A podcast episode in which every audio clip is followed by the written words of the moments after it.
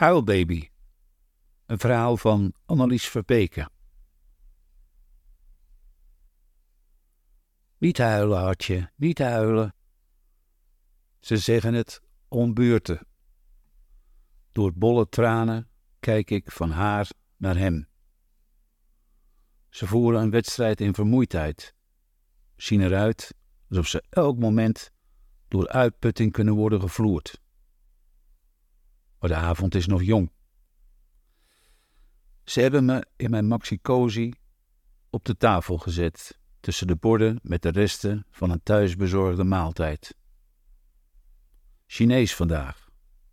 Gisteren pizza. Morgen ook. Sinds ik er ben, eten ze elke week ongezonder en meer. Beiden zullen in de loop van de komende vijf jaar aanzienlijk zwaarder worden en zich daarbij slecht voelen. Daarna zal een periode van sport en zelfcontrole aanbreken, waarin hij niet en zij wel zal volharden. Hij zal er een symbool in lezen, haar succes, zijn falen, en in zijn verbittering zal hij dat vermeende symbool vermenigvuldigen tot zij er genoeg van zal krijgen. Hij heeft een uur geleden goed gedronken, zegt ze. Dat kan het niet zijn. Waar komt al dat verdriet toch vandaan? vraagt hij, voor hij mijn teentjes kust. Al die liefde die ik voel, al die toekomst die ik zie. Telkens opnieuw tracht ik mezelf te troosten met de gedachte dat deze alwetendheid voorbij gaat. Na mijn tweede, vanaf mijn derde zeker, zal ik net als ieder ander naar het blanco terugkeren. Dan zal ik worden als deze twee, die niet meer weten wat ze wisten toen ze zo klein waren als ik. Net als deze twee, die nu mijn wangen en voetzolen beroeren met zachte lippen, zal ik voornamelijk in het verleden gaan leven en bang zijn voor het onbekende dat ons wacht. Niet huilen, baby Levi, Onder hun schedels baant de frustratie zich een weg naar voren, zo onbehouden dat ik het horen kan. Als ik snik, doen mijn beentjes en armpjes mee met mijn romp. Hoe hartverscheurend het er ook uitziet, uiteindelijk gaat het irriteren. Die twee hebben al heel lang niet geslapen. Er zijn gevallen bekend van teerhartige ouders die hun baby door elkaar schudden tot hij voorgoed zwijgt. Al staat zoiets ons niet te wachten. Ik moet bedaren. Een beetje nahikken, aandachtig toekijkend hoe hun hoofden voor een piep, piepend of hun tong uitstekend boven het tafelblad verschijnen. En dan, met de moed der wanhoop en mijn tandeloze grijns, zal ik lachen. Eh, eh, klinkt mijn lach en mijn lach komt hun toe, gaat op hen over. Ik ben onweerstaanbaar. Zielsgelukkig drijven ze het kussen op. In mijn wieg denk ik aan baby's die hun adem inhouden tot ze doodgaan. Dat kan overkomen als een egoïstische daad, maar wie niet met hun alwetendheid vertrouwd is, kent hun lijden niet. Wat die levensweigeraars delen, is dat ze zich op de verkeerde visioenen concentreren en niet voldoende rekening houden met het naderende blanco. Toegegeven, de toekomst biedt weinig hoop. Toch moet je je richten op het mooie dat je wacht. Iets om naar uit te kijken. Die picknick in een zonnig park, bijvoorbeeld, voor je negende verjaardag met klasgenoten. Mysterieus samenhorig zal die zijn. Die nieuwe liefde op je veertigste, hoe de blijdschap je verrassen zal. En algemener, voor de wereld, dat alles nog sneller kan voor wie dat wil. Steeds betere B-prothese ook. Ik mag niet denken aan baby's die hun adem inhouden tot ze doodgaan. Op de muur boven mijn wieg tekent het oranje licht dat de donkere gordijnen scheidt een gloeiende, opgerichte sabel. Ik keer mijn rug naar de toekomst en tracht in het nu te leven, zoals ik dat ook later, moe van mijn verleden, krampachtig proberen zal. De nacht wijkt niet. Ik zal een slechte slaper blijven. En dan overvalt het me weer, het snikken. Verheft zich opnieuw een golf vooruitzichten vol verlies van melktanden, grootouders, huisdieren, vrienden, massa sjaals, mutsen, liefjes, mijn haren, mijn vertrouwen. Die twee. Ik vind het zo treurig dat wat ik kwijt zou raken weer de overhand krijgt. Dat ik al bijna drie maanden oefen, maar me niet beter weet te bedwingen. Weer moet ik hem wakker maken. Een rover zijn. Samen met mijn gemoed hebben mijn longen zich gevuld en ik zet het al op een brullen. Plas mijn luier warm en voel de honger opkomen. Fijntje, zegt hij, net zo goed tegen zichzelf. Ik ruik zijn zweet als hij me in zijn armen neemt. Voel de stoppels op zijn kin tegen mijn voorhoofd drukken. Zijn haar staat overeind. Zijn pik ook. Zij heeft een borst ontbloot als hij me in bed legt. Terwijl ik me aan haar vastzuig, rent hij hals over kop een bergachtig oerwoud in, de droom achterna waaruit ik hem weglokte. Hij zal niet meer vinden wie hij daar zocht. Zijn erectie zal afnemen en hij zal een ladder afdalen naar een kuil, een graf.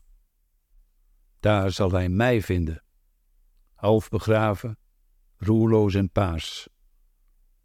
Hij zal met een schok rechtop gaan zitten en het licht aansteken, langzaam uitademen als hij mij hoort drinken.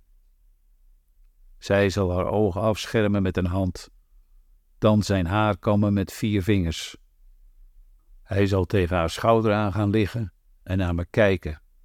We besnuffelen. Hij ruikt naar boter, zal hij zeggen. Ik zal voelen dat ze knikt. Het bed ruikt naar hen. Het is zaterdag, de dag waarop hij beeld houden en zij zangles volgde. Rust is belangrijker dan zelfontplooiing, besloten ze na mijn komst. Bij rust begint het. En verveling is goed voor de creativiteit. Zij zal enkel nog in de auto zingen. Hij zal het beeldhouden over acht jaar weer een kans geven om zich maanden later af te vragen waarom. Ze ruimen wat op, lezen, koken. Oma komt. Oma drinkt. Samen zweerderig verstoppen ze de witte wijn. Op de fles voorbij de mosselen na. Het moet gezellig blijven. Oma is geen tanige alcoholiste. Ze eet ook veel. Noemt zichzelf gulzig in plaats van verslaafd. Met een hees, dag prinsesje, neemt ze me in haar malse armen. Haar ogen staan helder. Ze doet haar best vandaag. Ik druk mijn mond tegen haar linkerborst. Ik voel de tepel door de zijde blouse. Prinsje, dat gaat niet hoor, zegt oma gevleid. Ik kijk haar aan en doe mijn lach. Verwonderd kijkt ze terug. Soms zou je toch denken dat hij je perfect begrijpt, zegt ze tegen hem. Intonatie, zegt hij, kranten opruimend. Oma haalt haar schouders naar me op. Ik mijn charmante wenkbrauwtjes naar haar. Daarna ademt ze traag in, zodat ik nog dieper in haar boezem wegzak. Borsten zijn fantastisch. Mijn mening erover zal nooit veranderen. Is er nog wijn? vraagt oma na een tiental mosselen aan hem. De wijn is op, zegt zij. Is het lekker het eten? Redelijk, vindt oma. Je moet je frieten langer bakken. En die fles die ik had meegebracht? Nog niet koud, zegt hij. Ik denk het wel hoor, zegt oma. Intussen wel. Ze was al vrij koud toen ik arriveerde. Je bent met de auto, mama, zegt zij. Moet ik overtrekken dan? Ik ben er net. En jullie hebben zulke kleine glazen. Oma kijkt van hem naar haar, maar beiden houden hun mosselen in de gaten. Net je vader, zegt ze tegen haar dochter. Zal nu al koud zijn, mompelt hij, voor hij op de keuken afstevend. De dochter kijkt hem ijzig na. Altijd dat educatieve toontje, al die morele superioriteit. Oma spreekt de woorden uit alsof ze loodzwaar zijn en er geen plaats is om ze neer te zetten. En intussen zijn studenten sneuken, voegt ze er met een schille vrolijkheid aan toe. Hij heeft genoeg gehad, waarschuwt zij met geheven vinger. Oma imiteert. Nog eentje, zegt hij. Zij laat haar vinger zakken, hij de flessenhals. Brave jongen, glimlacht oma. Ze drinkt haar glas in één teug leeg, werpt een uitdagende blik op haar dochter, voor ze weer op haar kom aanvalt. Dit komt niet meer goed, weet ik. Nooit meer. Er zal nog maar weinig over worden gezegd vandaag om het niet erger te maken. Over drie weken zal oma nog eens bellen en twee dagen later nog eens. Haar dochter zal niet opnemen. Nog anderhalve maand en dan rijdt oma haar vinnige stadswagen tegen een tram aan. Het ongeluk zal niet te wijten zijn aan alcohol, maar aan totale onoplettendheid van haar kant, meer bepaald aan de combinatie van rijden en haar dochter sms'en. De telefoon zal onbeschadigd worden teruggevonden tussen de passagiersstoelen achterin. Op het scherm zal kunnen we te lezen staan. Oh, hoe bijzonder tragisch toch allemaal. Hoe afschuwelijk is het dit te weten. Hoe kan ik met krijsen ophouden? Wat heeft dat kind toch? Oma buigt zich over me heen. Laat mij, blaft zij. Ze tilt me op en schudt me zachtjes op en neer, verhindert met haar hand dat ik mij in mijn verdriet achterwaarts de diepte instort. Hij gooit de mosselschelpen weg, probeert het vocht af te gieten in een plastic potje, morst en geeft het op, kiepert alles weg. Dat kookvocht niet weggieten, roept zij boven mijn gebrul uit. Invriezen. Te laat, roept hij terug. Zo'n ongelukkig prinsje, schreeuwt oma. Jij was ook een huilbaby. En ik stond er zo goed als alleen voor. S'nachts tuur ik opnieuw naar de gloeiende opgerichte sabel boven mijn wieg. Ik ben weer een nacht dichter bij de vergetelheid, zo moet ik het zien. Een nacht dichter bij de schone lei. Dan duiken de twijfels op. De onwetendheid over de toekomst die me over een paar jaar zal overvallen, zal me niet van verdriet vrijwaren. Waarom huilen ze anders, de volwassenen? Die twee, als de ander het niet ziet. Hun tranen vallen niet enkel omdat ze menen te zijn verloren, maar ook om de verlangens waarvan ze vermoeden dat ze nooit zullen worden ingelost. Is dat vermoeden enkel op de angst voor het ongewisse gebaseerd? Vraag ik me voor het eerst af. Of grijpt het terug naar de alwetendheid uit hun jaren als zuigeling? Zullen de visioenen die ik nu ervaar later toch aanwezig blijven, maar dan ongrijpbaar als een droom, woordloos en zonder contouren, slechts voortlevend in een grondtoon, onverwacht opgeroepen door een kleur, een geur, een melodie? Ja, zo zal het zijn. En ik zal zoals alle mensen verblind worden door de momenten waarop het me voor de wind gaat. Ik zal over inzichten spreken en over groei, over geluk En al tijdens mijn vrolijke overwinningsdans zal mijn schaduw zich steeds langer, met een kromme rug en brede schouders, achter me oprichten. Mijn schaduw zal me ruggelings omarmen en zich over me heen buigen tot ik niet meer van het donker te onderscheiden zal zijn. Want ik ben er een die zijn verdriet erkent en die erkenning met trouw verwordt.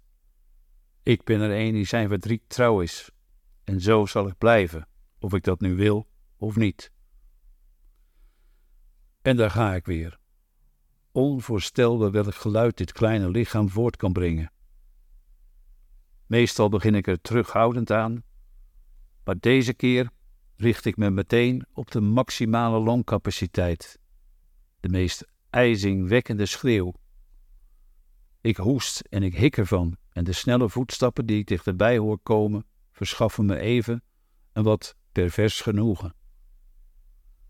Draag mij, draag het kind dat voor jullie moest leven. Draag al wat me te wachten staat.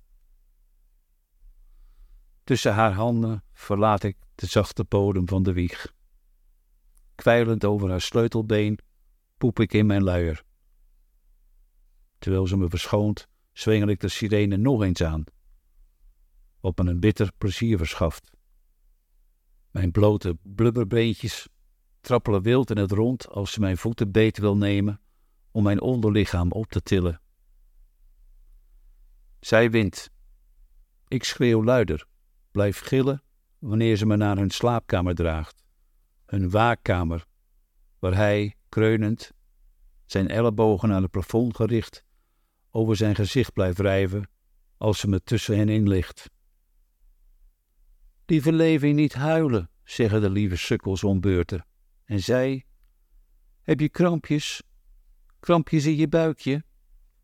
Zwijg toch over krampjes, denk ik. Jij, je zult de vijftig niet halen. Het zal bij je darmen beginnen. In een mum van tijd vreet het je helemaal op. En ik zal je missen als een gek. Hij ook. Al zijn jullie dan al lang gescheiden.